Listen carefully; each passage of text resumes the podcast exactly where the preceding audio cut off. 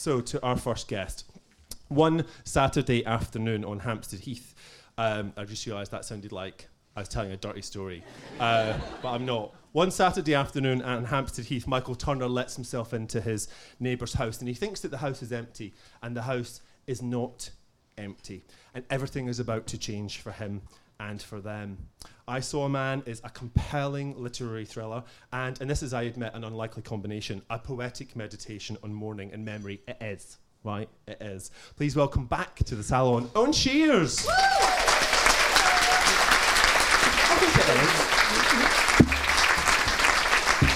Okay, thank you so much for being here, um, and thank you for asking me to be here, Damien. Um, I'm just going to read three uh, short extracts. Um, the first is the um, opening few uh, paragraphs of the book.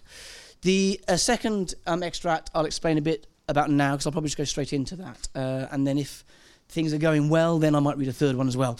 Um, so, in the second extract, as you heard, so Michael Turner is when we meet him at the start of the book, he's um, an immersion journalist who has moved back from the States where he had a certain amount of success with um, a book. He comes back to Britain. He falls in love with um, a foreign correspondent called Caroline. Uh, and they get married and they move to Wales because that's obviously where everyone goes to complete the perfect story. Um, I'm Welsh, I should probably say that. Um, I like the way you said that, the, the, that went a bit Welsh. That was quite yes. well, yeah, I know. Yes, it'll get stronger as the night goes on. Um, but after a few months, the seductiveness of her previous life is still calling upon Caroline. Um, and one night she tells Michael that she still wants to do just one more job in the field. Um, because although she has very much found herself in their settled life, there's an, I think, a crucial part of her that she is still missing from her previous life as a somewhat nomadic reporter. But this is the um, opening few paragraphs.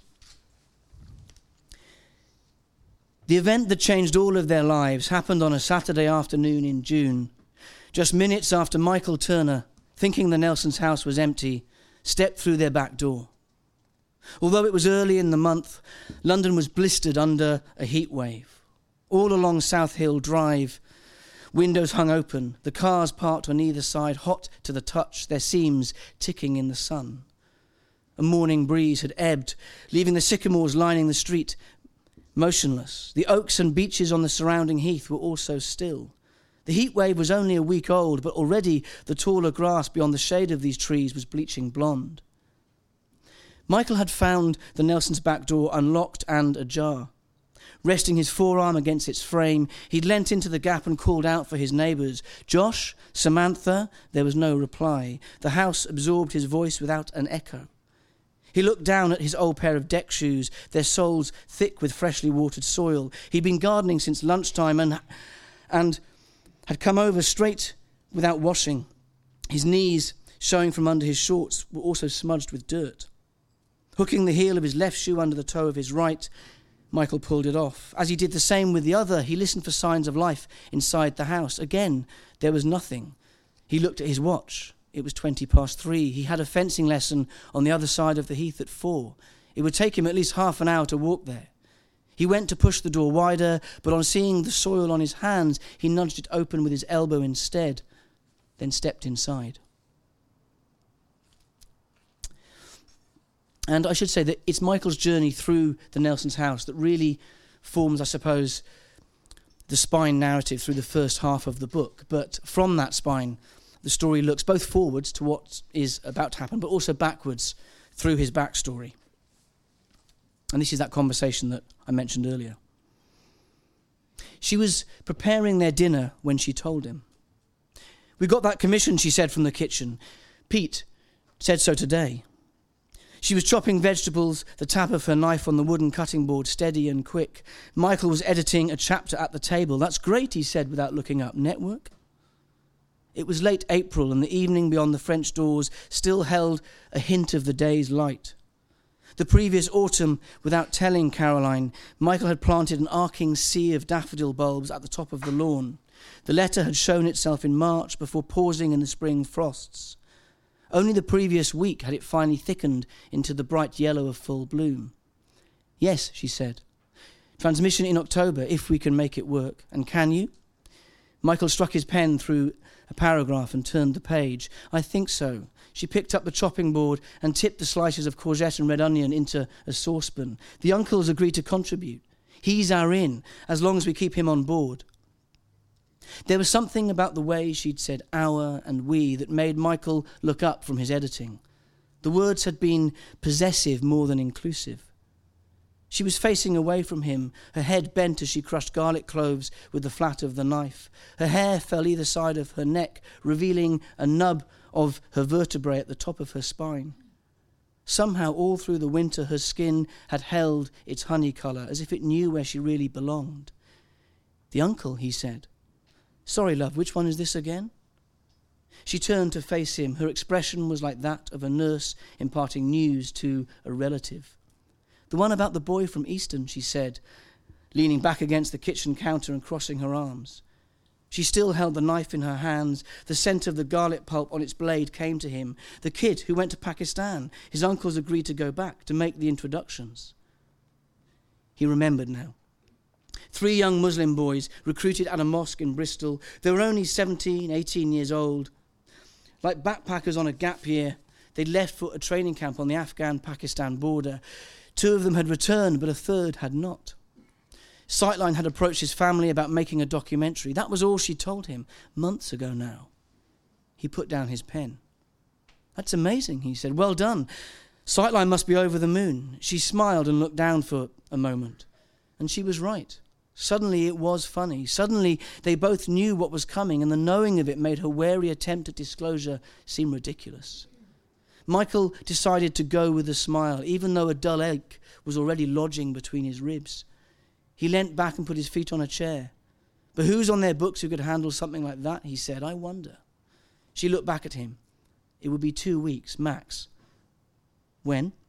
As soon as we can get visas and travel sorted and a fixer, but I've. She trailed off. But you're already on to that, he said. Yes, she said quietly. And then it wasn't funny anymore as if the humour they discovered had been sucked out of the room with her confirmation.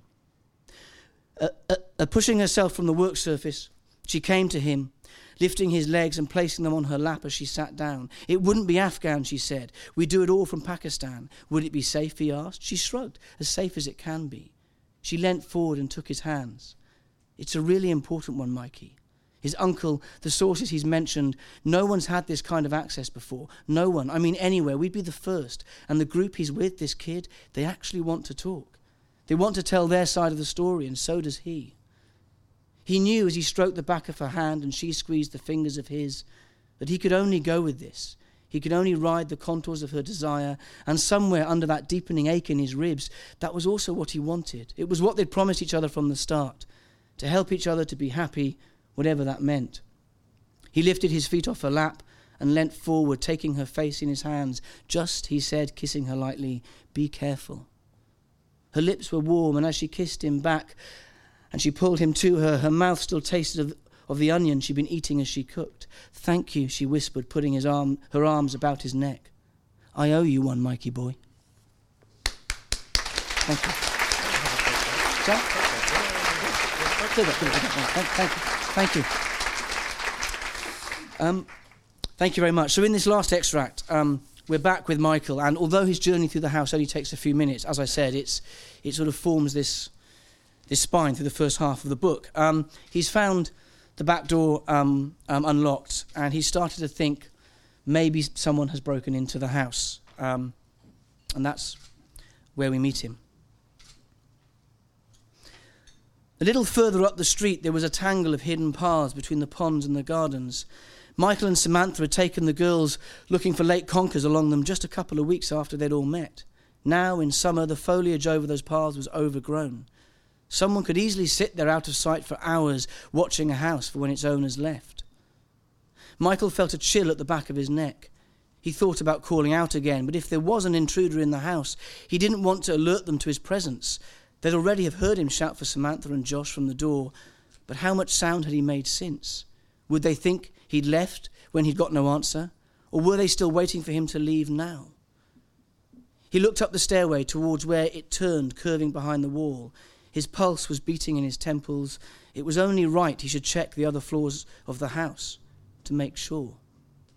As quietly as he could, he walked towards the stairs. As he climbed the first few steps, uh, treading on the carpet runner to soften his step, he stared intently at the turn above him, half expecting someone to appear around its corner, which is when it happened.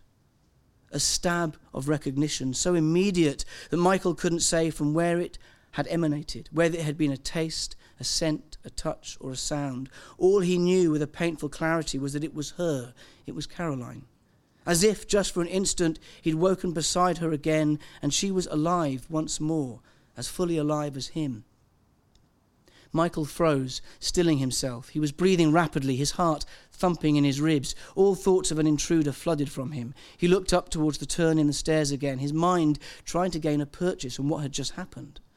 The strength of the sensation had been such that now the only person he expected to come down the stairs was no longer a burglar, but Caroline, miraculously brought back from the dead. First her feet, then her shins, her thighs, her waist, her hands, her arms, her breasts, her neck, and at last her face, all revealed in the tantalizing fractions of her descent.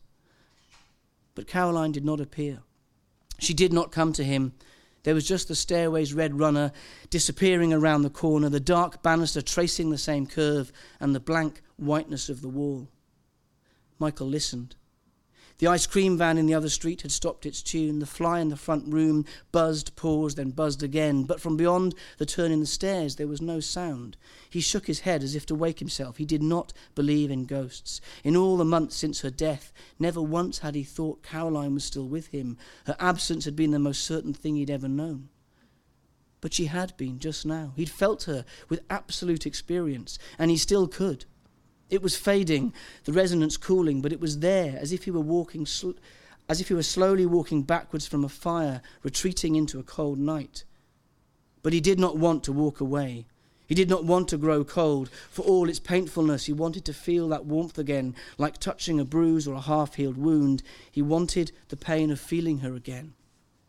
He took another step up the stairs, but then stopped he wasn't thinking clearly. He was in his neighbour's house. He was late. He should go. If there had been an intruder, then they must have heard him already.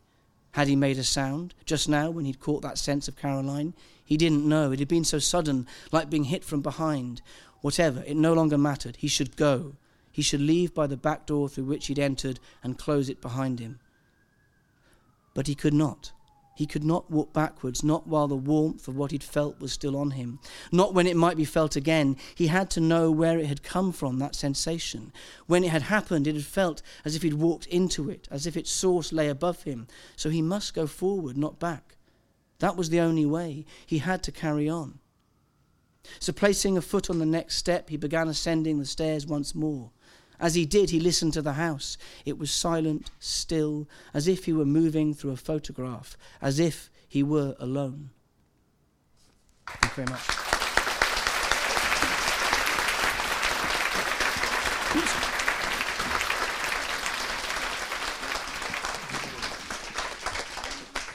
Um, and he is he is not alone. Um, very much not alone. I can't say why or who else is there. Um, this is one of those books to talk about. I have to be really careful with spoilers because um, it is a book you're all going to be reading, and I don't want to waste it for you. But let's just start with the war, mm. which happens kind of on the page and kind of off the page. In Resistance, you wrote about World War II, and in Pink Mist, it was you know three young men from Bristol in Afghanistan, mm. and this is the war um, on terror and its impact at home. Yes, absolutely. I mean, I think I'm quite often asked, you know, why do you write about the war you know, so much? And I should say that it was never anything that I set out to do, and that it very much grew organically through my work. But I, but I think what I have become aware of is that the post 9/11 conflicts have essentially run parallel to my life as a professional writer. You know, and and you know, going to school in Abergavenny, I knew boys who joined the army as junior leaders at at 15 and three quarters, as you can in Britain, still the only country. 15 and three quarters? I didn't you, know that. You can begin the process of 15 and three quarters, join at 16. We're the only country in the EU where you can still do that. So you can effectively join as a child soldier. And there have been some very interesting studies recently about if you do, you're much more likely to suffer from mental stress and PTSD. But because of that, you know, I watched friends go on several tours, and then just as a person living in the Western world, we've all been aware of those conflicts. So I think even when writing something like Resistance, that was set in an alternative version of the Second World War, Mm. the motivation to write that was still very much about that being a prism through which to tackle ideas of occupation and insurgency. Um, but with this book, which actually grew in a very different way to anything I've ever written before, in that How?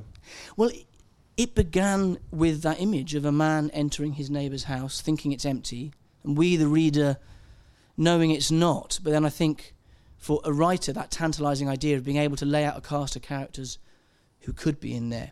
So it literally began with that image, um, which is. Did you know who was going to be in the house when you started it? I'm trying to remember. I think I That's a no. No, did you? No, I had no idea. I uh, uh, um no, actually, I think I did. You did? I did. I Yeah. did. There were times when I thought maybe it should change. Uh-huh. You know, because I think ideas at the start of a novel or writing very frequently shift under your hands, and they should. But actually, that one stuck surprisingly.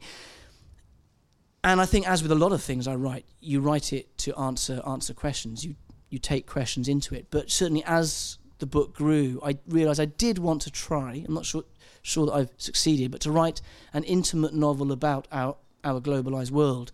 So it felt important to me that the story would be kick-started that something by something that happens in the war on terror. Mm. I'm not sure how much we're saying. Um, It's your book. well, I mean, I mean, we can talk. I mean, Caroline's dead. I Yes, think we yes. know that. yes, I just Um, gave that one away. She's sorry. no more. Yeah. And I think actually it's known because it's in the reviews and stuff that she's accidentally killed in um, a drone strike. Mm. So there are several sort of layers of distance. There's the distance of the drone strike coming back to this leafy sort of Hampstead novel type environment. Um, but then also there's the distance between that drone pilot in the deserts outside Las Vegas. and Which is completely fascinating. uh, yeah. because in the book you talk about the I mean it's like the you know the the war of words this idea that we've successfully convinced ourselves that that that these are unmanned um, uh, aircraft and in actual Mm. fact they are manned and you talk about Major Daniel McCullen and you give him you give him a voice you give him a story Yeah, well, I became I became fascinated, and I guess this is sort of one of those examples where one project bleeds into the next. Um, in my work with uh, recently wounded veterans and reading up about PTSD, I was really interested that drone pilots suffer a lot more from PTSD than fighter pilots ever did. But as soon as you look at their lives, you understand why. Firstly, ninety percent of their working their working life is to witness, is to follow people, to learn their habits, to see their families, and then maybe kill them. But then also witness what their ordnance does, whereas a fighter pilot wouldn't even hear what their bombs do. So there's that aspect, and then there's the domestic aspect. And this is the fascinating idea that some fighter pilots become drone pilots, as uh, Daniel does in the Mm. book, to stop the war interfering with his domestic life. But of course, every evening he comes back and reads the kids a story. He's bringing the war and what he's seen back into that domestic sphere. And one of the most powerful lines I read, because there are some, there've been some very interesting whistleblowers, ex uh, drone uh, sensor operators and pilots, um, who talk about what they've done. And uh, one of these young guys just said, "I wish my eyes would rot." And I think that's where the character of Daniel was was born. But you're right about the war of words. They're officially called unmanned aerial vehicles. They're more manned than anything that's been flown before because there's the pilot, the sensor operators, and then there are analysts and people in the White House and people watching all over the world. Yeah, I, I had no idea that there were so many people involved in every single decision. Mm. And the thing about the the the observing was really shocking. It was like stalking. I didn't Yeah. know that they had to use the same kit to go out and ob- observe people and find out where they go and what they do and who they see and make these decisions. I sort of thought somehow a decision was made elsewhere Mm. and they just kind of pressed a button. You know, I Mm. was very very naive about it. And and you show the impact on on on him and and his family as well, which I think is very humane. He's not just a bad guy. No, no, no. You know, and of course, as with anything in conflict, I mean, you know, the motivations and the effects are very, very complex. I mean, I've always become, I I guess, over the last few years, I've become fascinated how conflict is a very powerful anonymizing force. You know, Mm. You know, people become soldiers and civilians become refugees and victims, and of course, that's partly what writers do: is that they rediscover the human. Um, so yes, I think it was important that both he felt that he was actually perhaps doing right, Mm. and at doing good and also trying to protect his family as well. But there's only so much that the human mind can take, and especially you know ex-fighter pilots are intelligent people, um, so they will think. But to go back to the idea about the decision making, of course, what's fascinating is that we still don't really know how all the decision Yeah, making how is did made. you how did you research this? Because it seems like you had a level of access or a level of knowledge that I haven't been privy to before. I'd love to pretend that the US Air Force went, "Oh, you're writing great, come in." This is what we do in the CIA. This is what we do here. No, um, I was very lucky. There was a fantastic um, academic in Vancouver who's got a great blog called uh, I'm going to forget something like Geographical Possibilities, something like that, and he is writing a lot about contemporary warfare. Um, there have been these whistleblowers. You can go onto YouTube and you can watch videos of strikes and hear some of the recorded stuff. Um, so I got a lot from online. I did, but in the end, I'm a, I, I am a big believer in in turning up. So actually, having written uh, Daniel's story, I did. I took the opportunity. I was filming for a few days in New York, flew out to Las Vegas, persuading my very pregnant wife it's for the novel, it's research.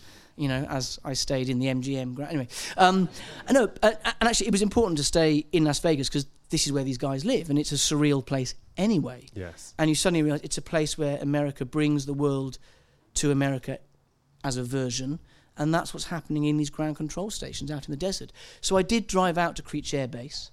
Obviously, couldn't get in, but I was amazed that considering how clandestine some of these operations are, I was driving up the highway. And there were some drones, um, a Predator and um, a Reaper drone. They've got lovely names.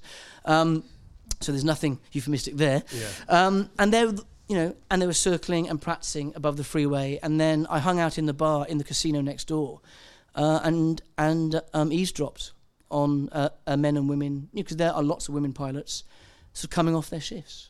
And that, that scene makes it into the book. I mean, that's well, not Yeah. not, not that quite that place, but they go to a bar Yeah. for a kind of decompression. The writing Uh, suddenly becomes more realistic and accurate and detailed. No, actually, I must admit, it was a great lesson in actually trusting your your uh, I don't know your imagination and the power also of Google Earth. You know, Yeah. uh, where you can drive up a highway. I know that um, uh, David Nicholls has you written very interesting. Oh, It's over there. hello.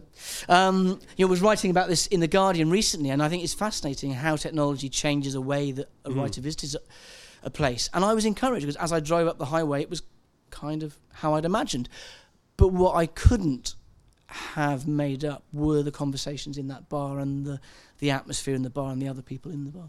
Um, one of the other kind of big contemporary stories that, that makes it into the book is the financial crisis. So when Michael comes to Hampstead, uh, he makes friends with Samantha and, and Josh, who are his sort of uh, neighbours, and Mm. Josh works for Lehman Brothers. Yes, Um, that slightly sort of gives it away. Of, uh, it's like foreshadowing what's going to happen. But know. but I mean it's it's really interesting because you know he he his his view on it is completely different from it. again any other view that you know that I'd read where he's just like ah these frat boys they've ruined it for everybody else Yeah. um, you know he's kind of pissed off that, that you know that they've been that they've been rumbled Mm. um, I know that for your other books you've interviewed people did you interview somebody in a kind of financial sector to to, to get that perspective I did. Um, through a friend of a friend, I was able to talk to someone who was actually working for Lehman's when it all happened.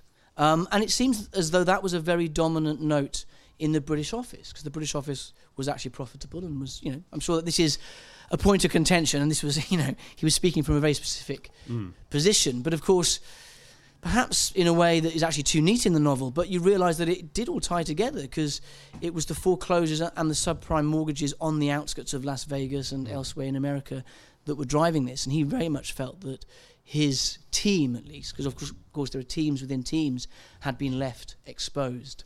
Um, but interviewing him was crucial because a bit like we don't see the pilots behind the drones. You know, when the financial crash happened, it was the failure of a system. We didn't Hmm. necessarily see the individuals, but I did um, speak to him, and you know, and it it was fascinating to be told that the first he heard about it was on the radio. He had no idea that Lehman's was going, and then this incredible sort of morning when everyone came into the office knowing it was over, and he said there was so much exit chatter, and everyone was trying to work he out used that expression exit yeah, chatter. exactly. And uh, and he said, you know, everyone's trying to work out who do you align with, who's going to go somewhere else, who's not, who is it over for, who's going to, you know. yeah And of course, I like the fact that Josh just chooses in the book to just go. I'm just going to get out the whole thing. Um, Is that what the person in real life did, or was that a depart an imaginative departure? Uh, he didn't get out of the whole thing entirely, but he made a significant shift. Mm. Yeah, yeah, he did. When you interview people and you use them in some way as a basis or an inspiration for a character,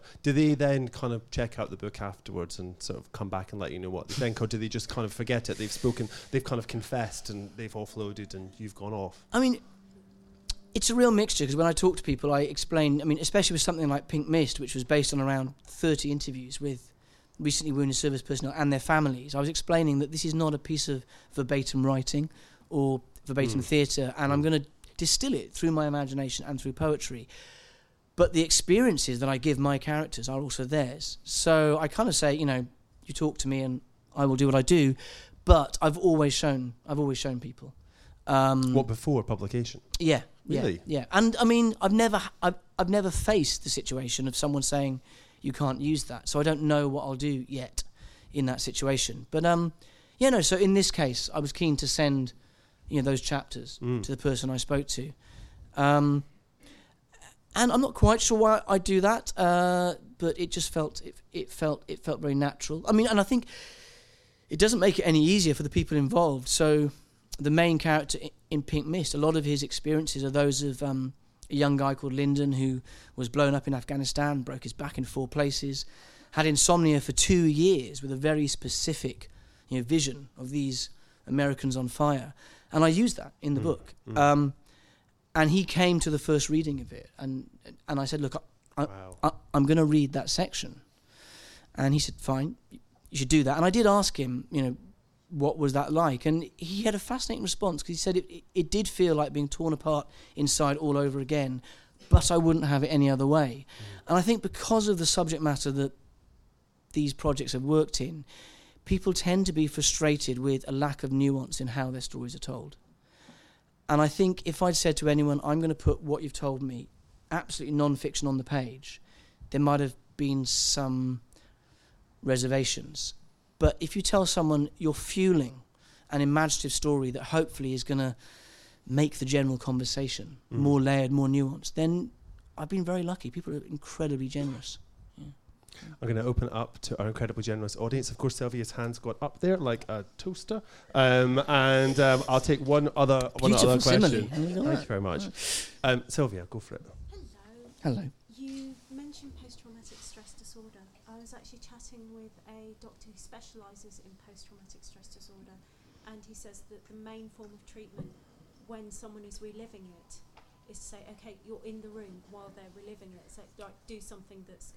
As a writer, you're going back to these particular incidents. What's the best way as a writer for you when you're writing? It's like, okay, step away from it. Um, The, the question is to do with post traumatic stress disorder and writing, I guess, and reliving the idea that reliving is, is a therapy for people who have who are suffering from post traumatic stress disorder. And I think all the characters and all the people in the books tonight have it on, on, on, on some level. So, I Mm. mean, uh, uh, is did you feel like what you were doing might be part of their therapy for them? And also, was it traumatic secondarily f- for you? Um, well, to answer the first part of the question, this was something that I very much learnt. And, and I should say that I did those interviews with the wounded service personnel for um, a stage production, which ended up being called The Two Worlds of Charlie F., which from the outset was designed as a recovery project first and foremost, and as a play secondary. But we soon realised that it was only going to work as a recovery project if it worked as- as a play. And looking back, it was a very, very risky project because the idea was to uh, create the play based upon the experiences of, of these people, and then 20 of them would act in the cast. And there were five professional actors and 20 of them. Um, and we were not mental health experts, we were not psychologists. We had an MOD psychologist in the wings.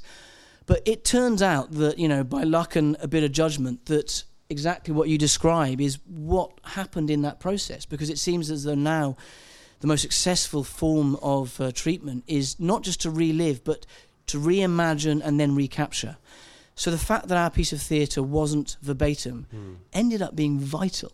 So even though that these guys, so we had um, a young guy called Dan who lost both legs at the age of 18, the youngest uh, British service personnel to, to ever have that experience, and he's playing a character called Leroy, uh, um, uh, Leroy, and on stage, and in the end, although it was only meant to happen twice, they did 125 shows.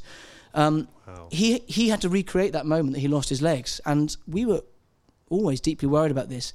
But because his character was here, it was this distance that made it possible. Mm. And we were lucky enough; we had two separate um, independent studies of the process, and thankfully, they both said it works. So, so yes, it was something that I discovered in the process. For myself personally, I thought I was fine, but I did the interviews in a very, very condensed period of about a month. Um, and then one night I went to a friend's dinner party, and I was irrationally angry with everyone there.